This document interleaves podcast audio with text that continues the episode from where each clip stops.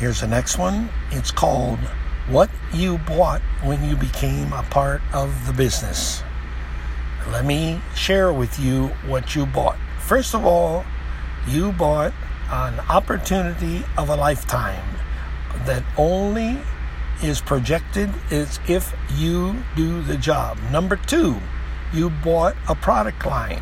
You brought a product line that is good for the public Number three, you bought the facilities, the meeting rooms, the company, uh, everything about the company. Number three, you bought the training that the company gives because they've got to give training to make it happen.